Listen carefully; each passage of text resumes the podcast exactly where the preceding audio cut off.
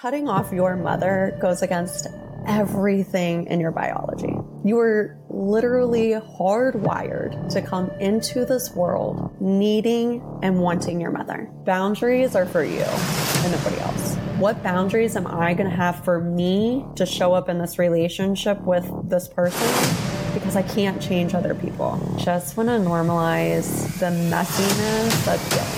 That beginning stage of healing is like when a caterpillar goes into a cocoon to become a butterfly. No matter what, it's going to be some version of walking through a fire to get to the other side. And there is another side. There is healing.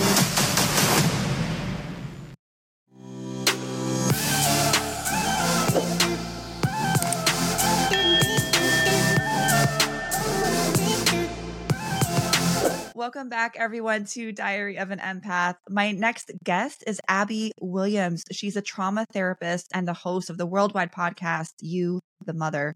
And it's making waves on social media. And she's making waves on social media with her trauma work. You guys know how I've uh, I've been very vulnerable and open with my own relationship with my mom. And I've gotten so mm-hmm. much feedback from so many of my listeners on this um, relationship that a lot of people have with their mom, mom and how it's there's a wound there. Um, Abbey, welcome to the show. I'm so excited to have this conversation. Thank you for being here. And I just want to say thank you for being vulnerable and sharing pieces of yourself like that. Um, the estrangement and difficult family arena is a really lonely place to be. We need those those people that are willing to do the work and share mm-hmm. their stories because that's where we heal. It, it's hard, I think, too, yeah. because society society tells us that we're supposed to have this amazing relationship with our mom and mm-hmm. when we don't i think especially for those of us that become a mom yeah. it can be really really difficult and i had a lot of that in my childhood mm-hmm. i'm curious about you what do i need to understand about the woman that you've become today, who I'm talking to? What do I need to understand about your childhood to understand that? Yeah. So I think I grew up in a pretty I'm going to use air quotes, normal middle class family. Um, you know, we went to good schools. We didn't really struggle a whole bunch, but behind closed doors, things were not great.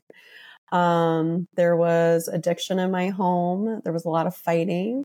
Um, and I think me being the oldest daughter, I very easily assumed the role of being the protector. Um, I was always the one that was very outspoken, the one that drew attention to some of the dysfunctional behaviors that were happening in my home.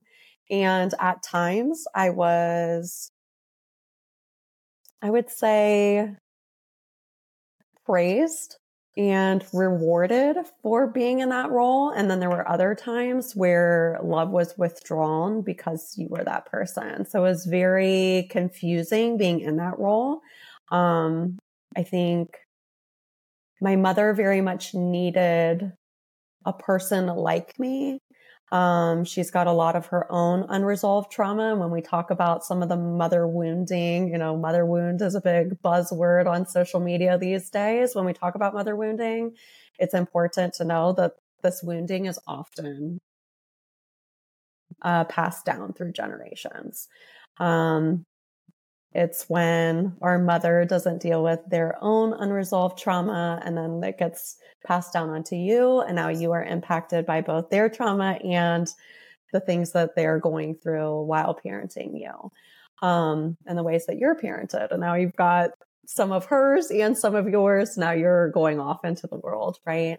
Um, so for me, I was very much that deeply feeling child that was feeling all of her past traumas while trying to protect us in our current situation.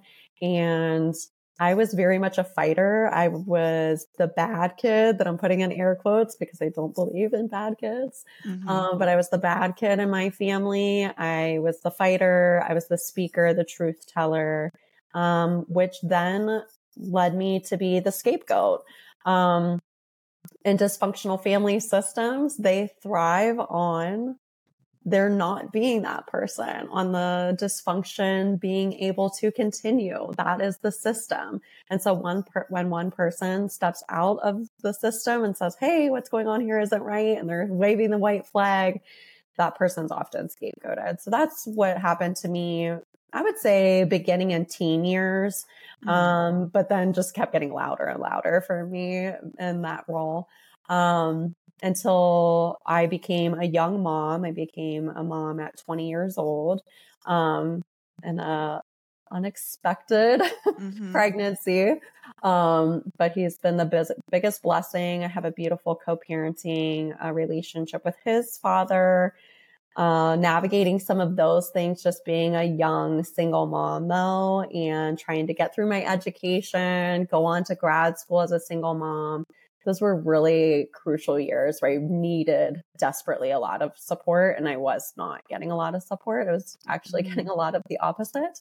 Mm-hmm. Um, met my husband halfway through my graduate program and we now have three more children.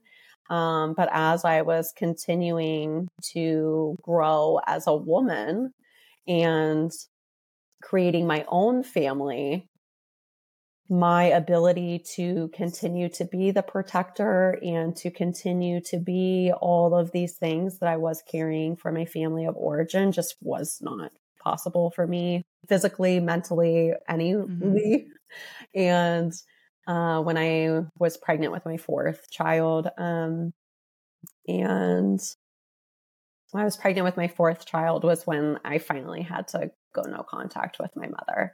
Um, and I tried to create the boundaries. I tried to have the conversations, um, much like many of us who end up in this arena of estrangement do. This wasn't an overnight thing. You know, it was a very long journey to get here. And now I've been four, four and a half years, no contact. Um, and all the ripple effect that that brings. It's so hard. Like I was saying in the, the very beginning, society tells us that we're supposed to have this amazing relationship yeah. with our moms and that women are naturally nurturing. It's kind of like mm-hmm. that nature versus nurture. Mm-hmm. I was pregnant at 20, same mm-hmm. thing. Um, yeah. I was in the, the, military at the time and I went through really ups and downs with my mom of being on my own at a very young age at mm-hmm. 17, her kicking me out. The I never had any help, which is why I had to go into the military. I remember distinctly when I went through a divorce and it was a very abusive relationship. Mm-hmm. And when he finally got removed from the home, I had no money for groceries. I was in grad school. I was trying my best to just finish school. And I remember distinctly her words saying, Why don't you sell some of your, your stuff? Sell sell your stuff to get groceries. And I'm thinking in my head, like, you're my mom. I just need you some groceries. Buy me groceries. Like, yeah. can you yeah. can you just help me with some food? Yeah. Like, I don't, I I don't, I'm not asking for much. And I knew at that point, I'm like, I can never depend on her. And I I became this mega independent, um, hyper independent woman who like some people are like, oh, you you know, you're you strive on that, but it's mm-hmm. exhausting. Mm-hmm so exhausting. Let's go back to the the childhood because mm-hmm. I feel like even listening to you, I'm like, man, we have some similarities. Yeah, we definitely do. when you have this mother figure or a caregiver figure who has this confusing way of showing love, giving love, taking love out. Mm-hmm. How does that affect us as we now start to maneuver relationships as adults? Yeah. So I think, you know, it kind of presents differently between the mother wound and father wound. But I think, you know, our mothers are supposed to be our source of refuge, our emotional safety. When you get hurt, you go to mom and she loves on you and she cares for you, right? And we get those needs met. Um, when we have emotionally immature moms, when we have toxic moms, when we have some of these moms that have a lot of unprocessed trauma of their own, um, that they're not managing and some of that wounding is being passed on, the thing that's coming up is now your attachment styles are getting disrupted. And there's lots of quizzes online that the listeners can go and figure out what is your attachment style? What is some of your attachment wounding? These are really important for all of us to kind of know as we're now adults, maneuvering lots of different relationships. What's my stuff that I'm bringing into this? What are some things that I need to resolve? Um, for me, I feel like there was a lot of disorganized attachment with my mother where mm-hmm. she was either my best friend mm-hmm. or she was icing me out and the silent treatment was going on for months and there was no in between. Right. We were either, you know, and I kind of joke that like I was raised at the mean girl table and like that's how we bonded was just gossiping, trash talking people. Like that's how I grew up. Mm-hmm. Um, and kind of untangling some of yourself from that in adulthood is like, what in the world? Being a mom now and being like, trying to wrap your head around some of those things. How could you be like this with your kids? Um, there's a lot of untangling that gets done over here in adulthood where you're, the veil kind of comes off. You're having this awakening that, hey, maybe the things that were happening in this relationship while she was supposed to be my mother who knows best, who whatever is all the things that society preaches, right? maybe this wasn't a healthy relationship for me. Maybe this was promoting a lot of um, unhealthy coping skills for me, becoming, and I'm raising my hand with you, girl, of like mm-hmm. the hyper independence, the um, over functioning. And that gets really confusing too, because then it's like, okay, well, I'm an over functioner and hyper independent, you know, and these are quote unquote bad things. These are my unhealthy, you know, coping skills that I've picked up along the way to survive mm-hmm. in some of these relationships. But who am I without them? And look at how great they've been for you. You know, right. for me, like, and you too, being young single mothers, you know, who were in bad situations because young single motherhood, right? it got you through school. It got you, you know, to get a license and a degree. And, mm-hmm. you know, like this beautiful life that you have now is 100% my over functioning. Yes. Is my hyper independence, right? you know, and like, and I've built like this whole thing, right? Yeah. And now, you know, especially like me in the position that I'm in now, where I've created you, the mother, um, you know, I run groups and one on one coaching, and I just took 14 women on a, a retreat to Costa Rica covering the mother wound, you know, and like all the things that I've produced and put out are beautiful pieces of work. And I'm so proud of them. And they mm-hmm. do kind of come from some of these things, right? And yeah. so those can be just like such a mind F of, okay, well, how much do I separate myself from these things? How much healing do I need to do? But I mm-hmm. want to keep hold on to some of these things. Like, where's the line? Where's the balance? There is balance there. Like, we can keep some of these pieces of ourselves that, okay, I love to produce. I love to create. I want to be putting out these beautiful works out into the world. How am I balancing, like, not losing Abbey in it though? Right? Mm-hmm. How am I preventing burnout? How am I cultivating closeness and relationships, you know? And so those are, I think that the things that we need to be mindful of, as well as am I attaching my worth to the things that I'm producing? Because I know for a long time, that's where I was tying my worth to. Maybe if I get this degree, she'll like me. Mm-hmm. Maybe if I do this for her, she'll like me. Maybe if I do this, I won't get the silent treatment maybe if I do this, I'll prove myself that me having a baby at 20 didn't end my life the way that she told me it would, mm-hmm. you know, and separating myself from that and just fully giving myself to the projects that I'm doing, to the work that I'm doing. Do I need to be better at my calendar? Absolutely. Yes. Absolutely. I'm still a work in progress. I still like to just it's an uh, inside overbook, joke, you guys. Overbook, right? inside joke. You know, right? It, it's it's hard. I think it's hard you know, being a mom and navigating even. So I I want to just say that yeah. I love this new generation because this yeah. new generation is like pro mental health. Yes. They're listening. They're yes. like, oh my God, the mother wound. Let's talk yes. about it. Let's get treatment. Let's do group therapy. Let's do it all. Let's do retreats. Right. And in our generation, I feel like we didn't have the resources. Yeah.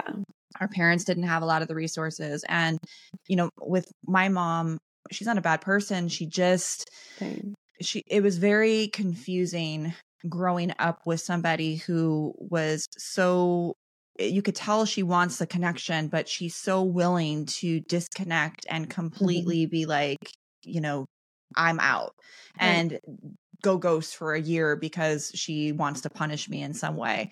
And so growing up, that was confusing. And as I got into adulthood, I fathomed with do I just completely go no no contact Mhm. and cut her off? And we would sometimes for like a year, and then she would come back and be nice, and the cycle would start again. Right. So for somebody who is going through this relationship with their mother Mhm. and they know that it's toxic or they've thought about going no contact, what advice do you have for them? And at what point Mhm. do we give ourselves permission to do that? Mhm. So I think that there's a couple different things I want to touch on. First, I want to touch on boundaries, right? We hear the word boundaries thrown around all over the place and like what the heck does that actually mean? Boundaries are for you and nobody else. You know, start getting clear about the boundaries for yourself. What boundaries am I going to have for me to show up in this relationship with this person? Because I can't change other people. I can only change how I am showing up in these relationships, right? So if every Thanksgiving you show up and things are being said about your body, how are you going to respond differently? How are you not going to engage? How are you going to engage? What's going to go different on your end? Because those comments are going to keep coming. You've already asked them probably a hundred a million times. Stop doing that. And it's not stopping. Um, for me, it was the silent treatment, right? The silent treatment would come. I'm like, hey, I cannot be in this relationship if the silent treatment is going to continue. I never got a response to that one. So now we're no contact four and a half years later. Mhm. Um, you know, but I think that getting really clear on what are the boundaries for you to maintain this relationship with them. If nothing is going to change, what are you going to change? Secondly, I think that really listening to our bodies. Every single person that I've talked to in the estrangement arena who has limited contact, gone no contact, done the dance of back and forth stuff, whatever, it, each one of our stories sound pretty similar. We're like, yeah, same, same, same, but we're all uniquely different. Mhm. So listening to what's going on in your body and your body is so beautifully made to send you signals of when is when, right? Now, if you're like me, you breezed past those things for a decade, Mhm. you know, and you kept on going. Being so nice to yourself when you, if you do finally get there of why didn't I do this a decade sooner? I knew that I should have gone no contact a decade before I did, and I couldn't. Why couldn't I? Because I wasn't in the same situation that I was when I finally went no contact. When I finally went no contact, I was in a safe and loving relationship with my husband where I did have support. You know, I had financial means to get into therapy. You know, there's lots of different variables. So being so gentle with yourself and so much compassion of where you are in your season is super important. Cutting off your mother goes against everything in your biology. You were literally hardwired to come into this world needing and wanting your mother. If there's ever a person around you or yourself that is going no contact with their mother, I hope that you support yourself and I hope you support that person. This was not an overnight easy decision. It is literally like cutting off your arm. You now Mhm. have to relearn the world around you without that arm. You're grieving the loss of that arm. You have to figure out, okay, how am I going to maneuver these things without my mom? Uh, sometimes there's a literal pain, just like, you know, you can talk to people who have lost literal limbs. They have, you know, the phantom feeling of it being there. They miss their limbs, right? It is literally the same thing of, I miss her. I wish it was different. The grief is so intense and it is brutal. It's Mhm. like walking through fire.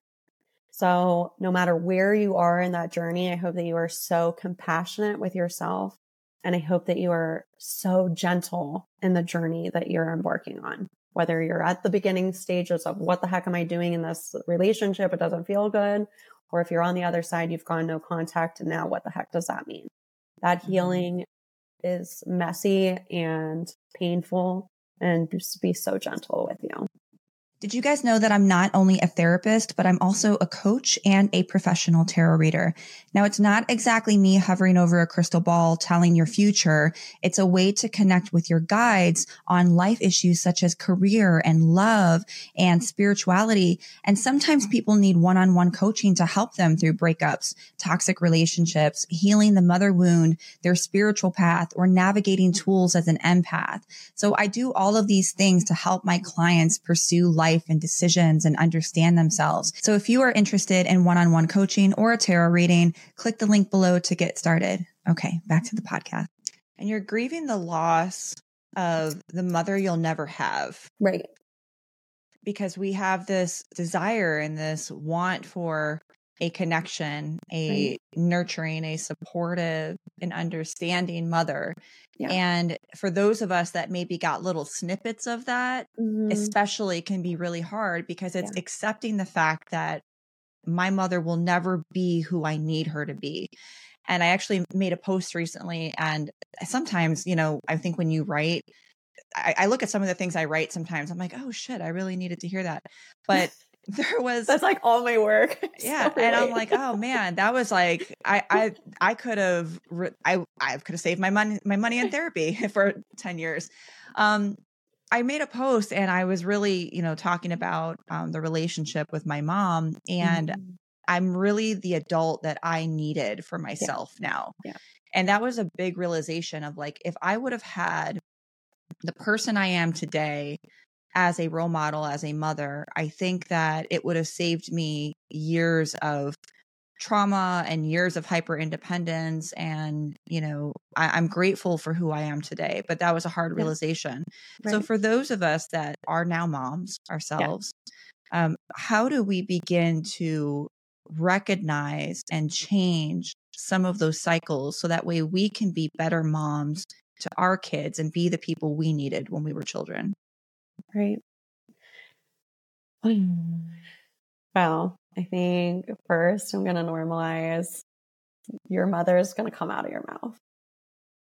You are going to do some of the same things. Um, and the difference is, is that you are self aware enough to know that it's happening. Right. Um, we come like into parenthood with this blueprint, right? From where we came from. And so when we're talking about breaking cycles, you know, what does that mean? You know, that means rewire, rewriting and rewiring some of our blueprint. And that is not an easy job and it's not going to be an overnight job. This is going to be mm-hmm. an all the time check in with yourself. So when we like stress self care to moms, you have to be self-caring, right? And what does that mean in 2023 when the world's on fire? You know, people are struggling to make ends meet. I have to work. I have multiple kids. Like, ladies, I'm right alongside of you, or whoever's listening, I'm right alongside of you, right? We live in a really busy world with lots of responsibilities, and we have to be doing things in order to put food on the table. So what does that mean that I need to take, you know, that I need to self care, right? For me, as an over functioner who works way more than I need to, and I have mm-hmm. four kids because I don't know, I guess I just really love to over functioning that much. like, let's just overburden there let's too. um, for me, that means when I'm in the shower every day, I'm checking in on myself of what's going on, right? When you're brushing your teeth, that's something that you're doing every day. What's going on? Where are you? Am I starting the day super stressed? Is my stress level already a seven and we haven't even gotten out the door? How am I going to bring it down? Right? We have to be checking in on ourselves. But I think that, you know, we're going to have moments, and I don't know if you have these moments too, Chris, but for me, like the silent treatment is like my biggest like wounding, right? Mm-hmm. The silent treatment, I could not, cannot, and I just can't even continue in a, in that relationship because it is so damaging to me. Mm-hmm. But for some reason, when my kids push those little trigger buttons, which they're going to because that's their jobs, they're Mm-hmm. going to push, push these little trigger buttons. My immediate like thing that I want to do is ice them out. Mm-hmm. What the heck? Why? Like, what kind of monster am I that I know how horrible this is? This is, but I still get like the urge to just ice them out and prove to them that they are wrong, they are bad, and they're hurting me, right? Mhm. And that they need to come apologize to me. I just want you to be so nice to yourself when you have these moments come up and that this does not make you a monster. This is conditioned in you and this is your blueprint. And this is where you came from. But you have the power and the responsibility to change it, right? So Mhm. instead of doing these things, we're going to choose different tools, right? We're going to connect with them and do all the things that we know that we're supposed to be doing or that we're learning about doing, right? Okay. But I just had a really bad moment and the monster inside, we'll call her, one and I iced out my kid. Those moments are going to come up too where we do do the things that wounded us as kids. What are we going to do different? We're going to acknowledge that we did that. We're going to acknowledge the impact that we had on them. Hey, I think that when I said that, I made you feel blank. Is that true? And we're going to apologize. How different would your life be if the people that you had some of these dysfunctional relationships with could acknowledge the impact that they had on you, take accountability, and apologize?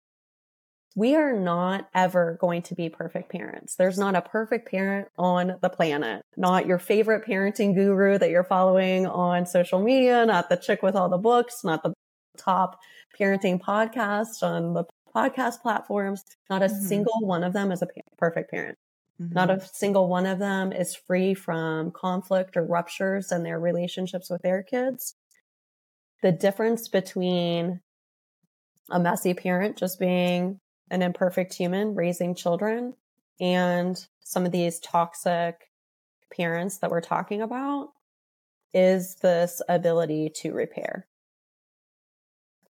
We're always, the goal is always to, I think, improve upon the last generation. So we do. And I love that, like, you acknowledge that, that, that we do have a lot more resources, our generation. Like, this is a huge advantage to breaking Mhm. cycles. We have all the finger, all the research and all the information right in our fingertips and our phone all day long. This can also be yeah, a bad that's thing a sometimes. whole, that's another conversation. yeah, that's a whole that- nother that conversation. adds So, like- into our hyper independence and and addiction to the phone. so like i don't know be really like mindful about what you're consuming too pick like one pick one Mhm. that you really trust that you're following that you're a part of like their courses that you're getting the information from right but i think also kind of like taming some of the and we talked about this in my parenting with trauma project where um just like kind of lowering the bar of the expectations. We do not have to be the gener the cycle breakers for every single generational cycle that needs broken in our line of, you know, stuff that we're coming from, right? Mhm. Break the ones that feel most important. Your kids are going to come along and do better than you. And I hope that you're there cheering them on when they are, when they're saying, Hey, mom, uh, you missed the mark on these things. And now I'm doing these in my parenting. I want us to come to the table and be like, Oh my gosh, this is such great research that you've gotten. This is such great information that you've gotten. I love this. How can I support you? Instead of coming from a defensive place where I see a lot of our parents' generation coming from is, I guess I just do nothing right. I guess I just wasn't a good mom, you know, and a lot of that kind of stuff. We don't have to be like that, right? We want them to do better than us. I hope that that's always the goal is that they're going to be a better version. You know, um, Mr. Chaz, he in our parenting with trauma project put it so beautifully. He said that, you know, cycle breakers are like generation one iPhones, right? It's super great and you're doing big things and it's the greatest thing ever because it's the first one. But then the second generation came and they're even better. And then the third one came and they're even better. And so just like think about how beautiful like this gift of being a cycle breaker is for your whole bloodline you know, being generation one, but then looking ahead to your grandchildren, your great grandchildren, and all the beautiful things that hopefully are to come. To me, like that's wealth, right?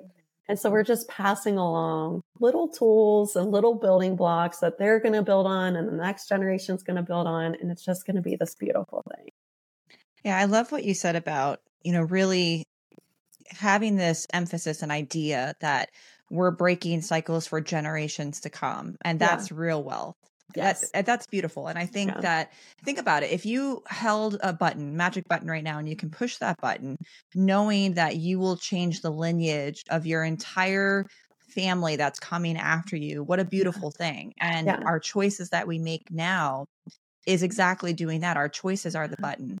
Yeah. One thing that I think about the most and that you touched on a little bit earlier was uh, the body.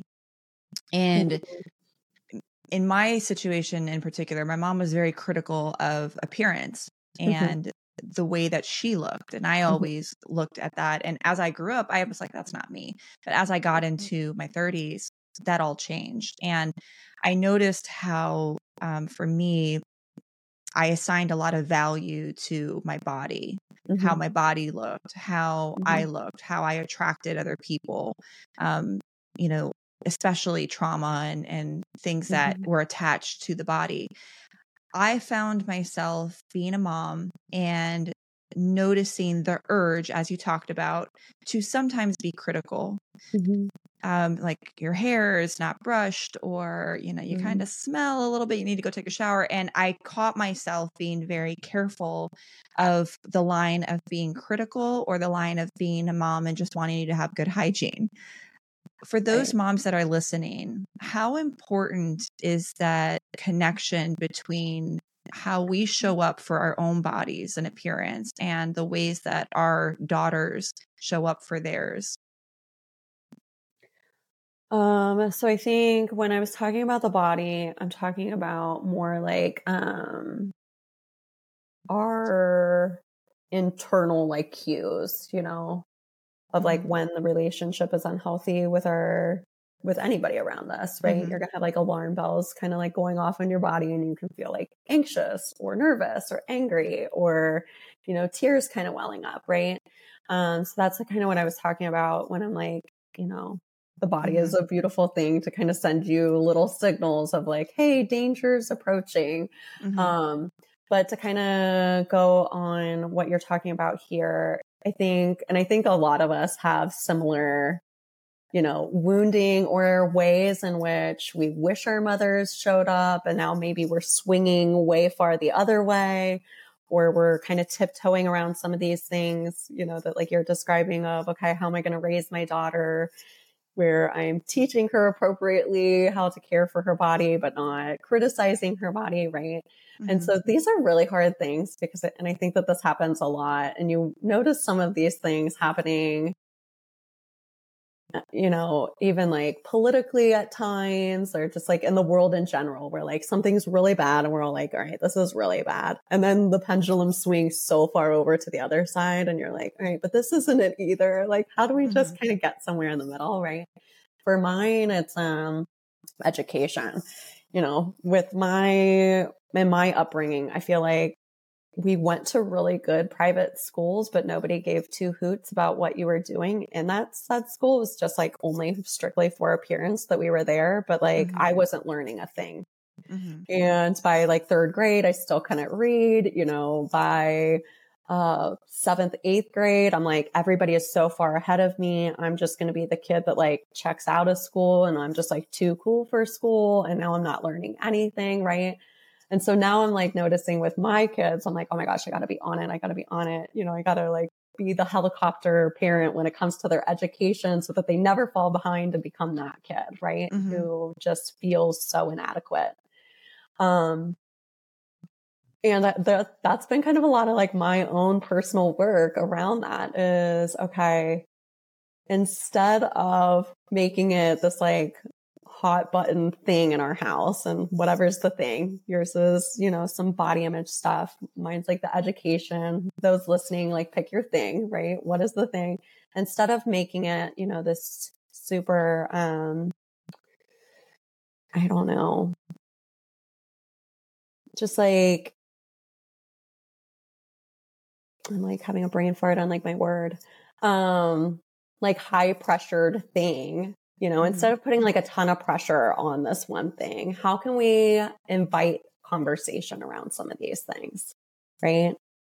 And just kind of like checking in on how they're feeling in the way that you are parenting. So if you're mm-hmm. really concerned of, okay, I want to make sure I'm instilling pr- proper hygiene, right? Make sure you're mm-hmm. brushing your hair, make sure you're, you know, showering appropriately and getting all your bits. You know, I've got one kid who's going through puberty right now. So we've had to have lots mm-hmm. of conversations around what proper hygiene is, making sure that you're putting on the deodorant.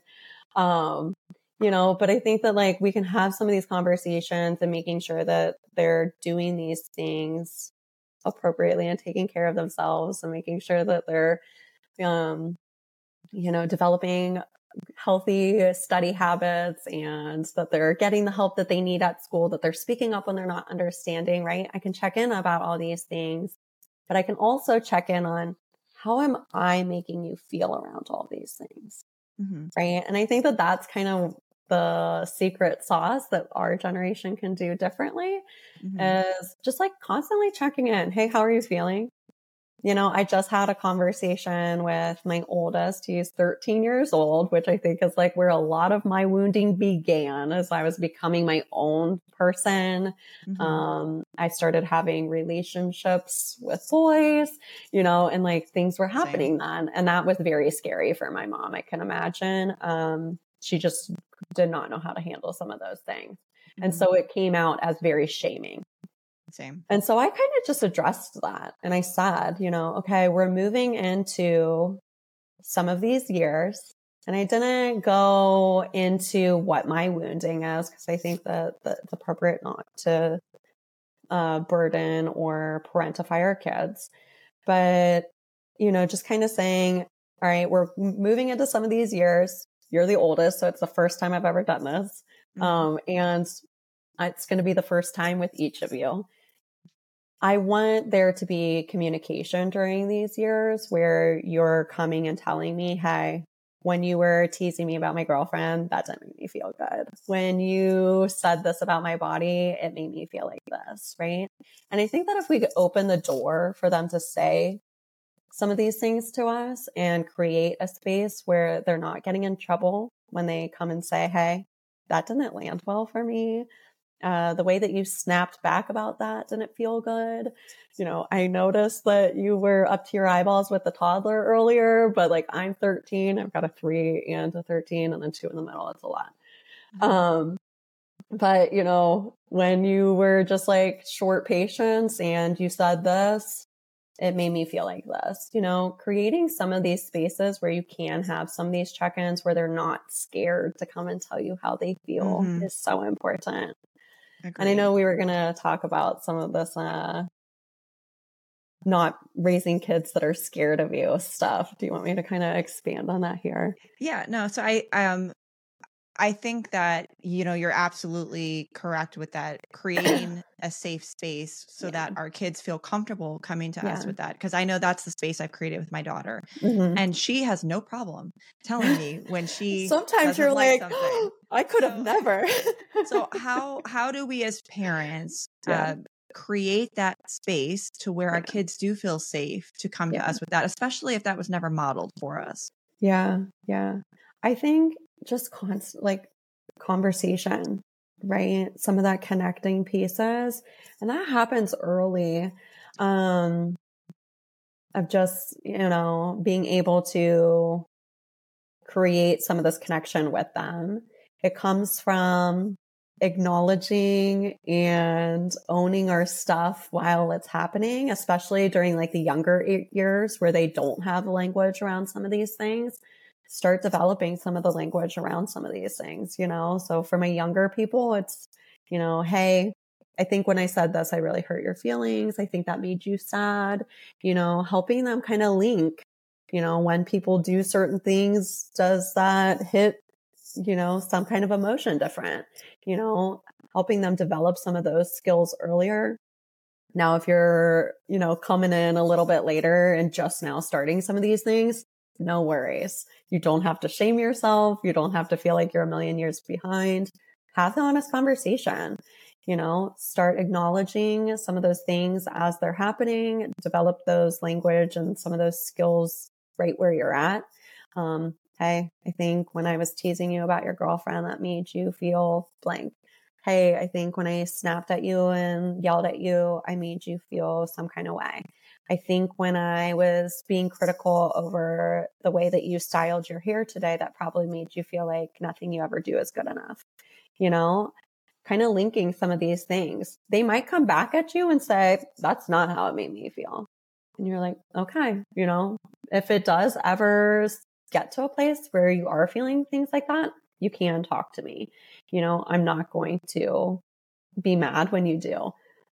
But then on the other side of that, because then when they do come to you, and my kids have no problem either mm-hmm. coming and saying, Hey, you scared me. Hey, you made me feel some kind of way. Right. And some of those moments feel like a gut punch. One, because they feel super uncomfortable because that is not a part of our blueprint. Mm-hmm. Right. Um, Two, oh my gosh, I'm doing everything wrong. That can like kind of hit on some of your own wounding. So check in on like, what is your wounding? Where is that hitting for me? Is that hitting an abandonment wounding, a rejection wounding, a, I, nothing I ever do is good enough wounding? I'm the problem wounding, right? Check in. Okay. But that's, that's our stuff that we gotta get mm-hmm. our butt the therapy and work on. Um, that's not our child's responsibility. But I think it can be really, you know, this mind f around it of, oh my gosh, I could have never talked to my mother like this. This is not mm-hmm. safe to come to an adult and do. And so just like being mindful and checking in with yourself, it's okay to pause any conversation or ever. If you are feeling activated because your kid's coming at you and saying, Hey, when you yelled earlier, that really scared me. And you mm-hmm. want to go into defensive mode or you want to shut it down or you want to whatever, that's your body signaling that this is not a safe conversation, right? Mm-hmm. Because where you came from, it wasn't. So you might feel like, oh my gosh, I'm right back in the lion's den. I'm about to get my ass handed to me. I'm about to get shut out or whatever. Or I need to fight to the death to prove that I'm right, right? I hear you that that scared you, is what you can say. Um, let me think about that for a minute and go punch some pillows, cuss out your mom in the pillows. Oh my gosh, I can't believe that this is so hard for me. Why is mm-hmm. parenting, you know, such a hardship all the time? Because I'm constantly having to check in and do the hard work and do things differently. And I hate you and I'm resentful that this is so hard for me. You can have all of those feelings. Go punch it out, go talk it out. Um, go for a walk, listen to music. Um, hold ice, get your brain back online, right? Come back to yourself and then rejoin the conversation, right? Mm-hmm. But I think that the more we prove to our kids that we can be in these conversations, that it is safe for you to have these conversations with me, the more we build that connection with them, the less likely we're going to have teens who are hiding things from us, who don't feel like they can trust us. Mm-hmm. Um, and the more communication and connection you're going to build with your kids is the more you're checking in and proving that it is safe to talk to me right and mm-hmm. that's showing them what it looks like to manage your own emotions by taking the pause if you are activated and by having some of the conversations yeah, I think it's really crucial that we create that safe space because, like mm-hmm. you said, I couldn't imagine if I go to my mom and say, you know, like the other day I had a competition uh, for dance that I do, and yeah. the first thing that came to her mind was, "You're looking kind of chubby," and I'm just like, "Really? Like, come on," you know. And so I would never go to her and be like, "That made me feel like this," because I know that there's no point. But for me as a mother, I want to be able to create that safe space so that way if I do say or do something or yeah. you know anything, I want her to be able to feel safe enough to say like, "Hey, this bothered me." And so that's right. so crucial. And for those that are listening who are really going through this um, difficult time with contemplating do they want to cut off their parent? do they want to stay connected? what advice would you have for them? Just to be so gentle with you. Like I said before, it is the hardest decision I think anybody will ever make. It goes against everything that is natural and normal for human beings. You know, we come into this world biologically hardwired to need this person. And for you to make that impossible decision is so hard. So be so gentle with you. Um, I would also give advice that you have to have safe community, whether that's a really great uh, relationship with your therapist, that's a loving and safe space to land in your home with your partner, um, supportive friends who get it or get what it's like for you to be in that relationship, who are cheering you on to be the healthiest version of yourself. You need those relationships. And then I think that, you know, there's no right or wrong way to move forward with dysfunctional family systems. So whether you choose to maintain those relationships, but they are going to look different, they're going to be limited, there's going to be better boundaries, you're going to uh, manage yourself better around some of these situations, whatever that looks like. Or if you are like, the alarm bells have been ringing in my body for far too long. I am so activated. I'm so triggered all the time because I'm in this relationship with this person. I am not showing up as the mother I want to be, as the person I want to be, as the partner I want to be, because I'm in a really unhealthy relationship. And this is my last resort. Like, I have to get out of this relationship so that I can be all these great things that I want to be. If that is where you end, again, you have to have those supportive people around you. Um, and I just want to normalize the messiness of healing. That beginning stage of healing is like when a caterpillar goes into a cocoon to become a butterfly. The cocoon phase is messy and yucky, and they like literally break down and are all gooey and gross, and it's violent and yucky and whatever. That's what the beginning healing of stages is like. It breaks you open. It looks like depression at times. For me, it was like a big, dark, and scary depression hole. Um, for others, it looks very lonely, very painful, lots of crying. Um, for others, it might look completely different. But I think no matter what, it's going to be some version of walking through a fire to get to the other side. And there is another side there is healing. And no matter where you're at, you can find healing. But I just hope that everybody that's listening, I hope that you're so gentle with you. And I hope that you know that you deserve good, healthy relationships. I hope that you know that you deserve to be in relationship with people who value you, who see you, who love you unconditionally. You deserve those spaces in your life. And so, no matter where you're at, I hope that you find those people to love and cheer you on and support you. And I just hope that you're so gentle with you. It is the hardest road. Abbey, thank you. Thank yeah. you for the work that you're doing and for talking about um, a very taboo and hard stigmatized subject that so many mm-hmm. of us need to have in, in order to heal and creating a safe space for those of us that um, really want to find other people that have been through similar experiences, especially for an experience that can feel so isolating. So, yeah. thank you so much for what you're doing and thank you for coming on the show. Thank you.